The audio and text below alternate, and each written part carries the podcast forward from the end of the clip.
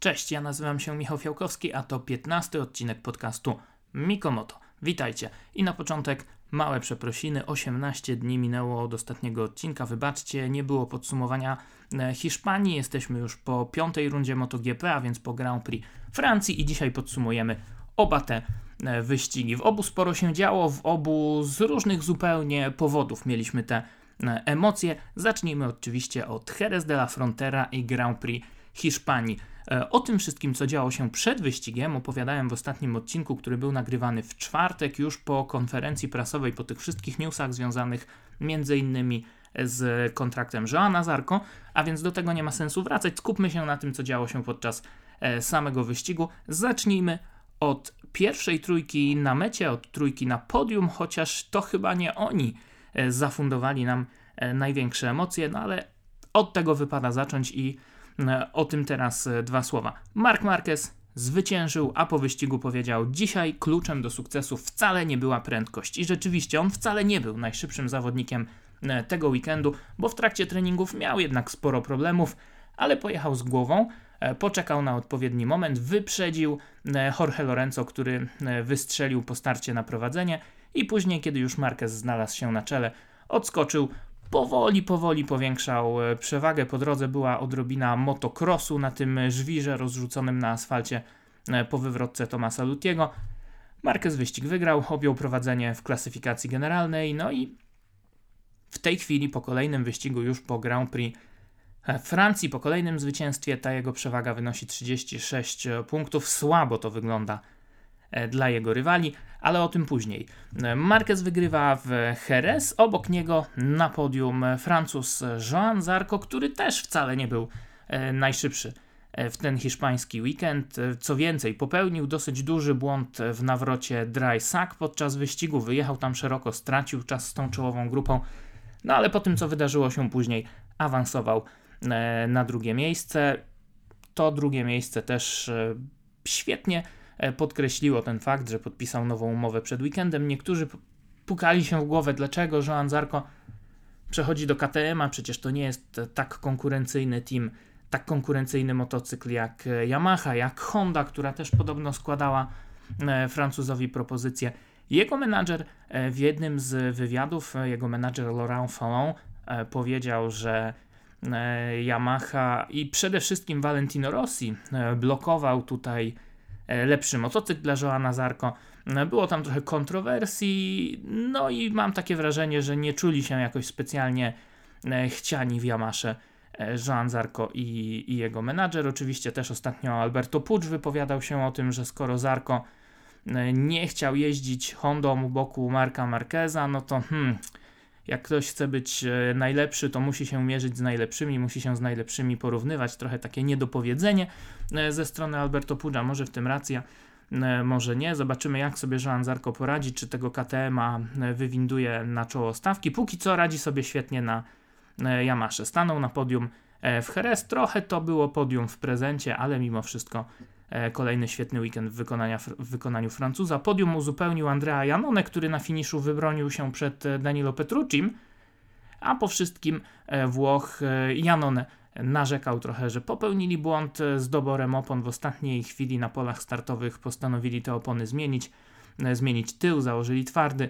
To nie była odpowiednia decyzja, ale mimo wszystko podium, solidny wynik, on tego wyniku potrzebował, bo cały czas ważą się jego E, dalsze losy, losy jego e, przyszłości. A więc tak wyglądało podium w Jerez de la Frontera. No, wyścig niesamowicie ekscytujący, ale e, przede wszystkim dlatego i z tego powodu, co działo się najpierw przed, a później za plecami Marka Marqueza. Kapitalny start Jorge Lorenzo z drugiego rzędu, bardzo agresywny dojazd do pierwszego zakrętu. Nie pamiętam E, kiedy ostatni raz widziałem, żeby Jorge Lorenzo hamował tyłem z uślizgiem tyłu do zakrętu, e, trochę właśnie jak e, Mark Marquez, no ale w takim stylu Hiszpan objął prowadzenie w wyścigu, miał miękkie opony, więc to też dawało mu przewagę po starcie, ale bardzo długo to prowadzenie utrzymywał. Najpierw nie mógł sobie z nim poradzić Marquez, później jak Marquez odjechał, no to za Lorenzo zrobiła się taka mała kolejka. Był tam Andrea Dovizioso, był tam Dani E, Pedroza próbowali e, na wszelkie możliwe sposoby poradzić sobie z Lorenzo, ale chyba sami byli bardzo zdziwieni, bo Lorenzo jechał jak nigdy.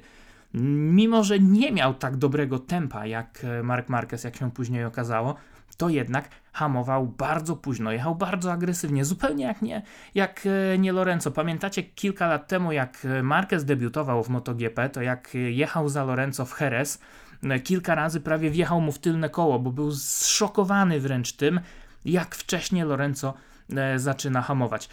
Andrea Dovizioso hamuje bardzo późno, więc wydawać by się mogło, że dla niego wyprzedzenie Lorenzo to będzie żaden absolutnie problem, a tymczasem on też nie mógł sobie E, ze swoim kolegą z zespołu poradzić. A wszystko to dlatego, że Jorge Lorenzo zaczął hamować bardzo, bardzo późno.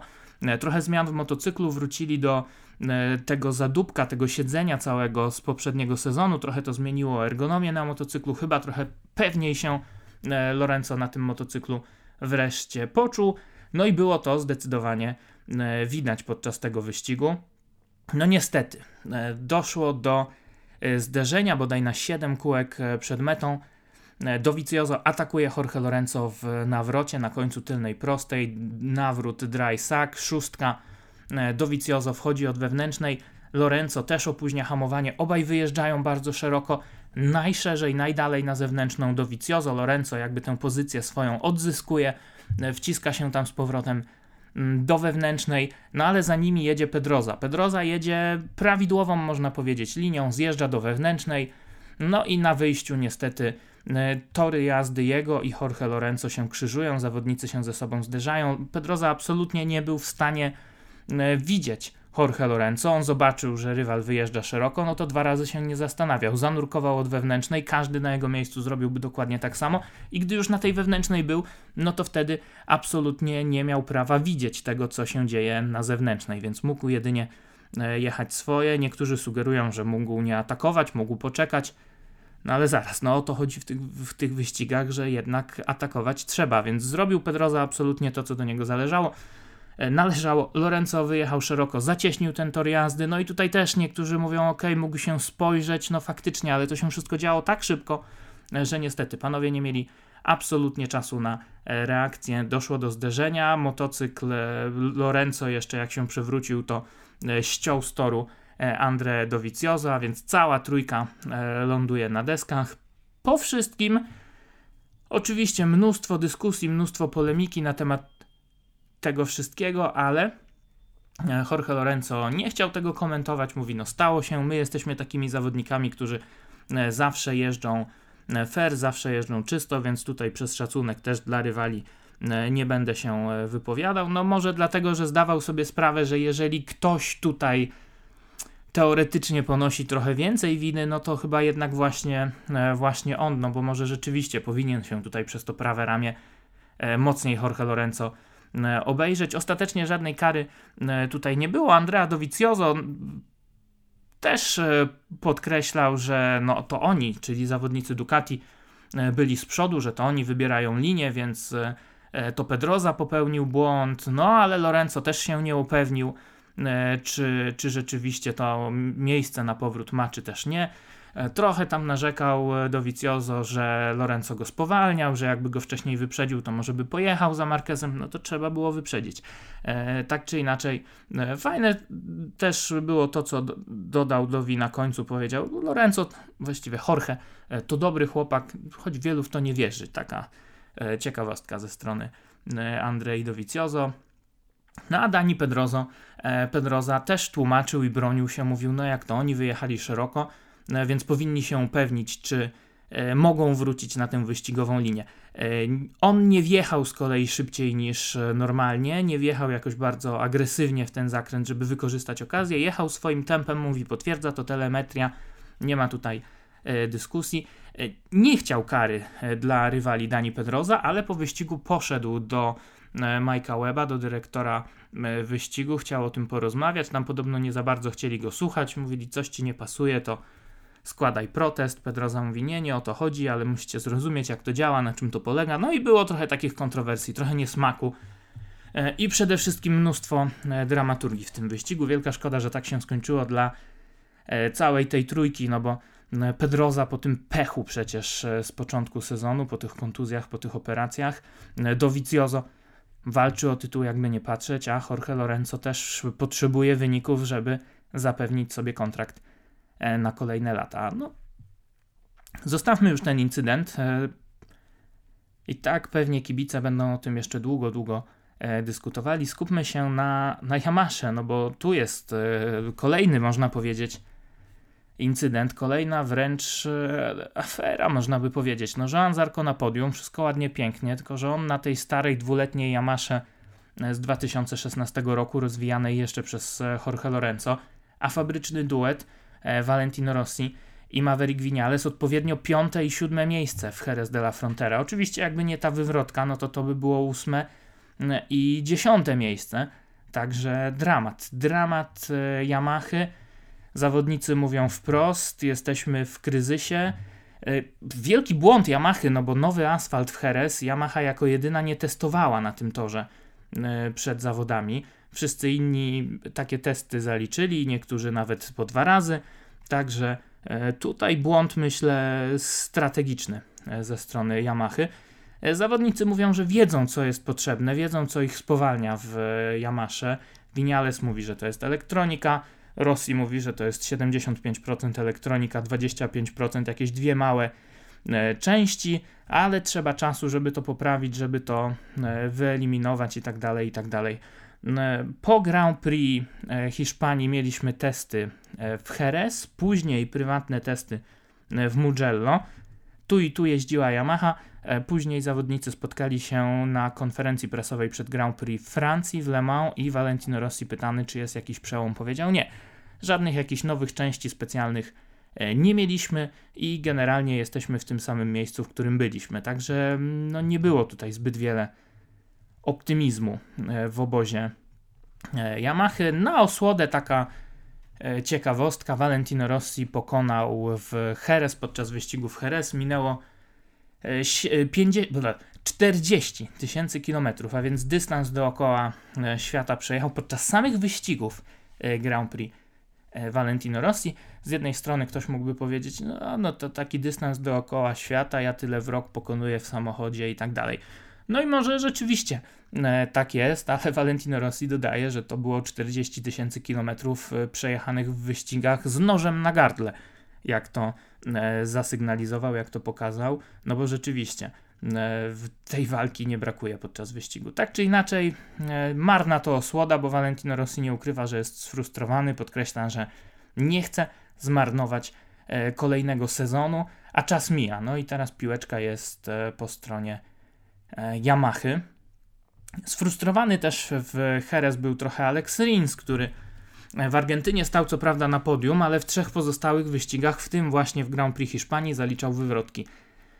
Dlaczego tak się dzieje? Co się dzieje z tym chłopakiem? Przecież dopiero co podpisał e, nową umowę, powinien mieć ten spokój ducha, a jednak tego spokoju brakuje. Tak być nie może. E, zobaczymy, co zrobi z tym e, Suzuki. Czy Linz czuje presję w związku z tym, że może do zespołu dołączy Jorge Lorenzo? Ja bym tego wcale nie wykluczał. E, KTM, kolejna ciekawostka w Jerez. W wyścigu startował kierowca testowy Filmika Calio, zajął 10 miejsce, wyprzedził Pola Espargaro, wyprzedził Bradley'a Smitha. Pola Espargaro co prawda o półtorej sekundy zaledwie, ale e, warto zwrócić uwagę, że Mika Kallio tutaj startował e, nowym rozwojowym e, motocyklem na sezon 2019. Motocykl, który posiada wał korbowy kręcący się w przeciwnym kierunku. To chodzi o to, żeby zredukować efekt siły żyroskopowej powodowany przez kręcące, wywoływany właściwie przez kręcące się koła. Ten silnik kręcący się jakby w odwrotnym E, kierunku to niweluje, pozwala lepiej się składać w zakręty. Jako pierwsza zaczęła to stosować e, w MotoGP Yamaha w 2004-2005 roku, jakoś e, zaraz na początku tej przygody z Valentino Rossim. To im rzeczywiście bardzo pomogło, ale to też wywo wywołuje inne problemy, też w zależności od tego, czy to jest silnik rzędowy, czy to jest fałka. I tutaj akurat Honda korzystała z takiego rozwiązania, ale w zeszłym roku postanowiła je zarzucić, bo miała E, inne właśnie problemy wynikające z tego, e, z zastosowania tego rozwiązania. Czy to się przyjmie w KTM-ie? Zobaczymy. Możliwe, że ten motocykl pojawi się jeszcze w tym sezonie, że nawet etatowi zawodnicy dostaną ten motocykl do swojej dyspozycji. Mika Kallio pewnie wystartuje w, w Austrii na Red Bull Ringu, a tymczasem my przenosimy się E, do Francji na Grand Prix na torze e, Le Mans, na torze, na którym kilka tygodni wcześniej odbył się wyścig 24-godzinny. No i tak jak podczas endurance'ów, tak też podczas e, Grand Prix pogoda dopisała. Co ciekawe, organizatorzy przed weekendem podpisali nową pięcioletnią umowę z Dorną na organizację Grand Prix Francji. Co ciekawe, nie ma tam słowa na temat e, tego, że ten wyścig będzie się odbywał na torze Le Mans, a jedynie, że będzie Grand Prix Francji nadal w kalendarzu. Ja bym się nie obraził, gdybyśmy mieli e, Grand Prix Francji na torze Paul Ricard, mimo że niektórzy mówią, ok, to jest takie morze asfaltu, nieciekawy tor, ale bardzo fajne miejsce, bardzo fajna okolica, dla kibiców na pewno e, ciekawe urozmaicenie, lazurowe wybrzeże, dla fanów przed telewizorami też e, byłoby to coś nowego, natomiast póki co E, nic się specjalnie na ten temat nie mówi, żeby ten, ten wyścig miał zmienić arenę. No a szkoda, ciekaw jestem, co wy o tym myślicie. Póki co, Le Mans to jest tor Yamaha, tam od lat Yamaha sobie świetnie radziła. W zeszłym roku wygrał Vinales, później, wcześniej właściwie przez dwa lata triumfował Jorge Lorenzo, wygrywał wiele razy też Valentino Rossi, także zawsze bardzo mocna Yamaha na tym torze była. No i przed weekendem pytanie, no jeżeli tutaj Yamaha się nie przebudzi, to gdzie? To czy to oznacza, że naprawdę ten sezon będzie trzeba spisać e, na straty? Weekend za nami, wyścig za nami, a ja właściwie nie wiem, e, jak na to pytanie odpowiedzieć. Oczywiście Valentino Rossi znalazł się na najniższym stopniu podium, na trzecim miejscu, ale po wyścigu mówił: OK, no tak, coś tam znaleźliśmy, coś tam poprawiliśmy e, przed samym wyścigiem w niedzielę rano, ale mimo wszystko charakterystyka tego toru maskuje nasze problemy i sprawia, E, że jesteśmy trochę bardziej konkurencyjni niż e, w normalnych okolicznościach. Maverick Vinales z kolei dopiero siódmy. E, dobra końcówka wyścigu. I później Maverick Vinales powiedział, że ta końcówka była dobra tylko dlatego, że było mu tak wstyd tej siódmej pozycji, że jechał w taki sposób, żeby się przewrócić i w każdym zakręcie jechał na limicie.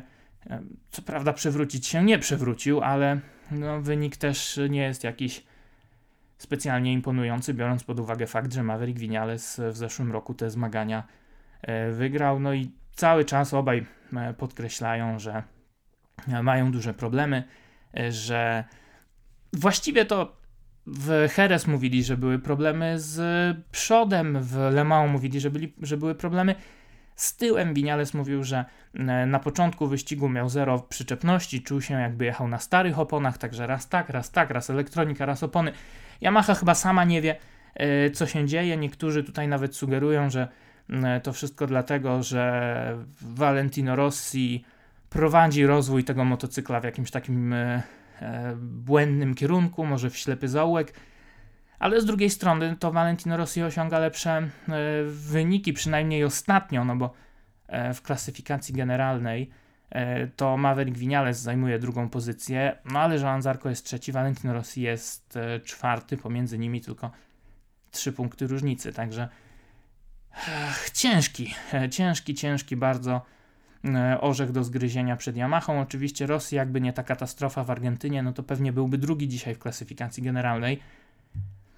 No ale tak czy inaczej, Mark Marquez ma ponad 30 punktów przewagi i nad jednym, i nad drugim, więc e, ucieka, ucieka i moim zdaniem, niestety, nie wiem czy się ze mną zgodzicie, czy nie, ale moim zdaniem e, losy tytułu, no, jeżeli tutaj nie dojdzie do jakiejś katastrofy, to chyba losy tytułu są już rozstrzygnięte.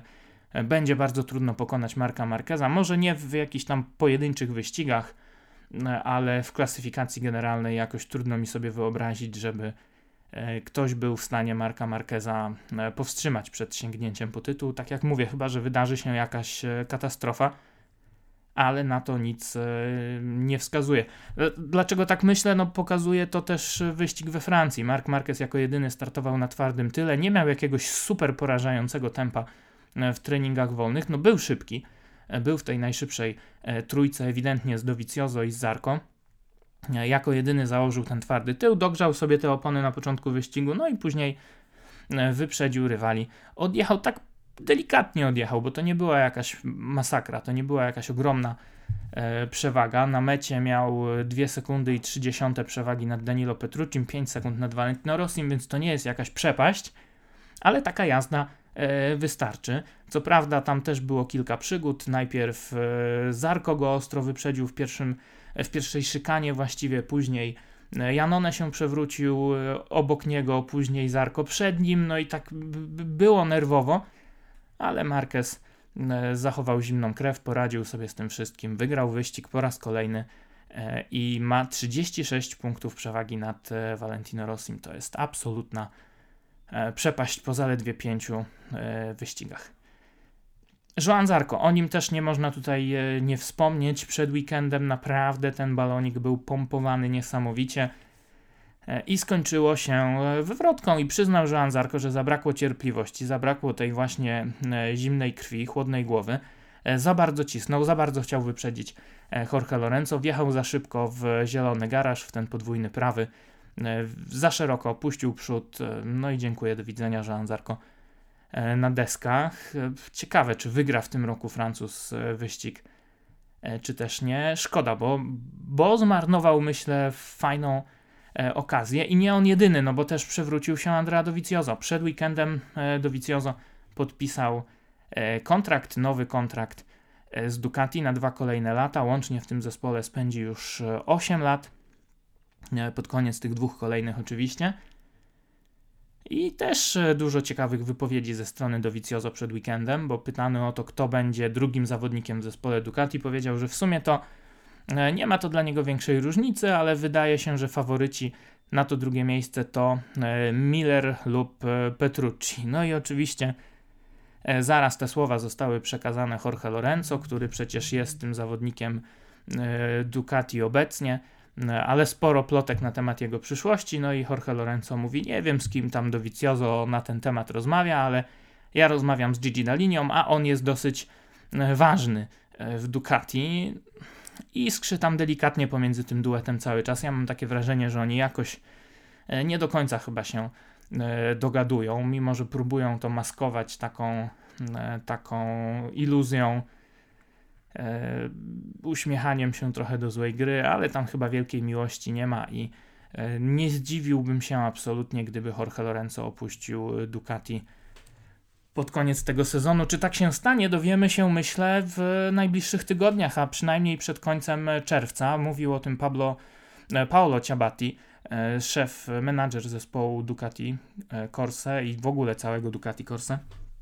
Ciabatti powiedział, że E, mają kontrakty e, z Petruccimi, z Millerem, mają klauzule w tych kontraktach i opcje, e, które upływają właśnie z końcem czerwca. O ile z Millerem sprawa jest jasna, on ma dwuletni kontrakt z, z Ducati i zostanie z całą pewnością w tej, w tej rodzinie Ducati na kolejny sezon.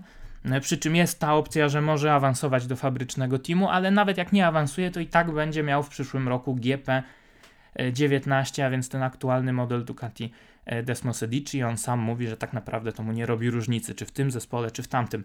E, wszystko kręci się wokół Petrucciego, który robi świetne wyniki. E, płacą mu jak jakieś drobne Lorenzo z kieszeni wypadną, to, to wystarczy to na to, żeby Petrucciego opłacić na cały sezon. Może to brzmi brutalnie, no ale e, Lorenzo zarabia 12 milionów e, euro rocznie, a Danilo Petrucci pewnie kilkaset tysięcy, także e, to pokazuje skalę, różnicę właściwie pomiędzy tym duetem. No a widzimy, Lorenzo w Francji, mimo świetnego początku wyścigu, bo znów wystrzelił na czoło stawki, znów jechał bardzo agresywnie, znów długo prowadził, ale później się zmęczył i o tym za chwilę, a Danilo Petrucci wręcz przeciwnie, spokojnie, spokojnie do przodu i ostatecznie był e, drugi przed e, Valentino Rossim. No i pytany po wyścigu, jak to wszystko wygląda, powiedział: No tak, ja to rozumiem, Ducati mnie bierze pod uwagę, bo jestem po prostu dużo, dużo tańszy niż e, Jorge Lorenzo. No i to jest absolutna prawda. Warto też tutaj zatrzymać się na moment właśnie przy osobie Jorge Lorenzo i przy tym, jak ten jego E, wyścig wyglądał, bo on rzeczywiście jechał świetnie na początku.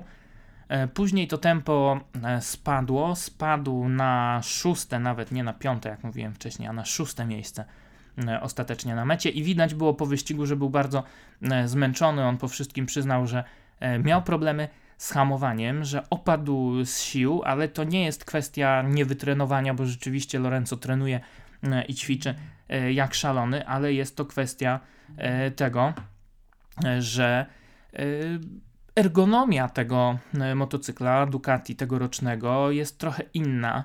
E, trochę inaczej e, się siedzi, trochę inaczej się opiera o zbiornik paliwa, i to sprawia, że nie ma tego punktu oparcia Jorge Lorenzo i musi wkładać w tą jazdę więcej sił i po prostu z, z tych sił opada. Ducati to potwierdza.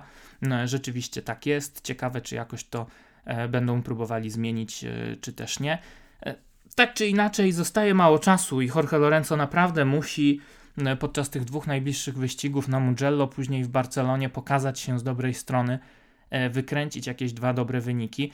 E, I to nie chodzi tylko o to, że walczy o pozostanie w Ducati, ale, ale jeżeli na przykład chce rzeczywiście przejść do Suzuki czy gdziekolwiek indziej, no to on musi e, te swoje akcje wywindować trochę w górę, żeby mógł wynegocjować trochę lepsze warunki. Ducati już zapowiedziało, że absolutnie nie zapłacą mu takich pieniędzy, e, jakie otrzymuje e, w tej chwili, tym bardziej, że Dovizioso tam podobno z 2 milionów wskoczył na około 7 milionów euro rocznie, więc automatycznie ten budżet na drugiego zawodnika jest mocno uszczuplony. No i co z tym fantem zrobi E, Jorge Lorenzo. Podobno mocno rozmawia z Suzuki, ale też e, słychać takie plotki, e, że rozmawia z Yamahą i to wydaje się niegłupim rozwiązaniem, no bo widzicie, Lorenzo w kryzysie, Yamaha w kryzysie, a wszystko dlatego, że się rozeszli. Jak połączą znowu siły, to może coś z tego będzie. Z drugiej strony, skoro Rossi miał takie obiekcje, żeby dawać ten konkurencyjny motocykl e, Joanowi Zarko, no to, to dlaczego miałby pozwolić na konkurencyjny motocykl e, dla Jorge Lorenzo? No ale jeszcze z trzeciej strony, to Rossi jeżdżąc tak jak jeździ e, w tym sezonie i, i, Vinales również, nie będą chyba mieli zbyt wiele do gadania. Yamaha traci Tech 3. Gdzieś te dwa motocykle no, nie muszą, ale chcieliby gdzieś je ulokować.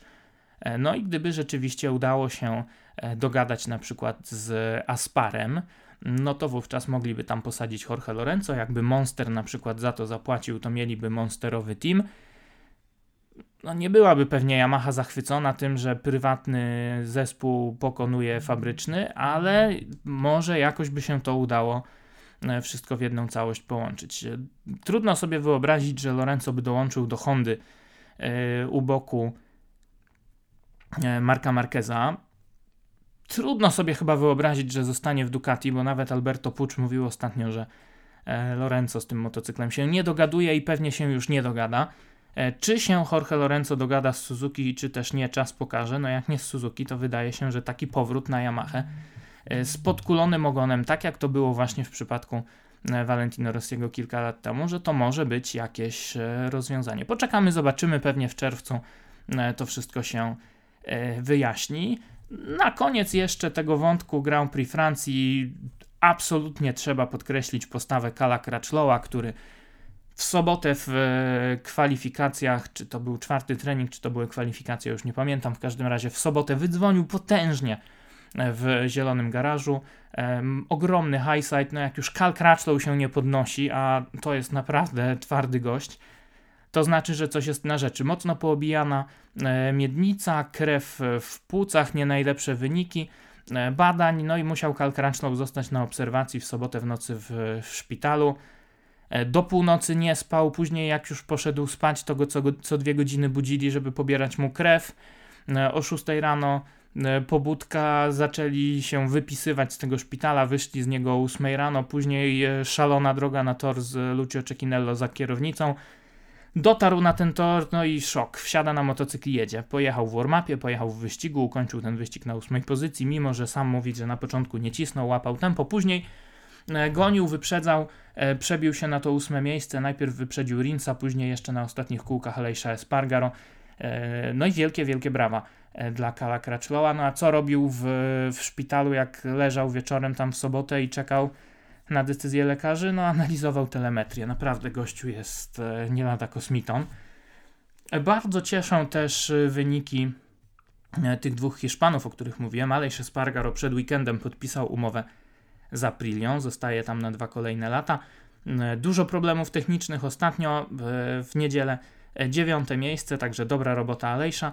Dziesiąty Rins, też przyzwoicie po tych ostatnich problemach powoli, powoli odbudowuje pewność siebie, zanim Pole Spargaro, 12 Hafiz Shahrin i to są też pozytywne E, wyniki tych e, zawodników. Cieszą punkty Bradley'a Smitha, który musi sobie znaleźć nowego e, pracodawcę, bo w, w, w tej rodzinie KTM-a raczej Bradley Smith nie zostanie. No i niestety do mety nie dojechali nie tylko Zarko i Dovizioso, który, i o tym chyba nie mówiłem, Dovizioso walczył o, o prowadzenie, jak już wyprzedził Jorge Lorenzo w szykanie Dunlopa, to chwilę później wjechał za szeroko w La Chapelle i się przewrócił.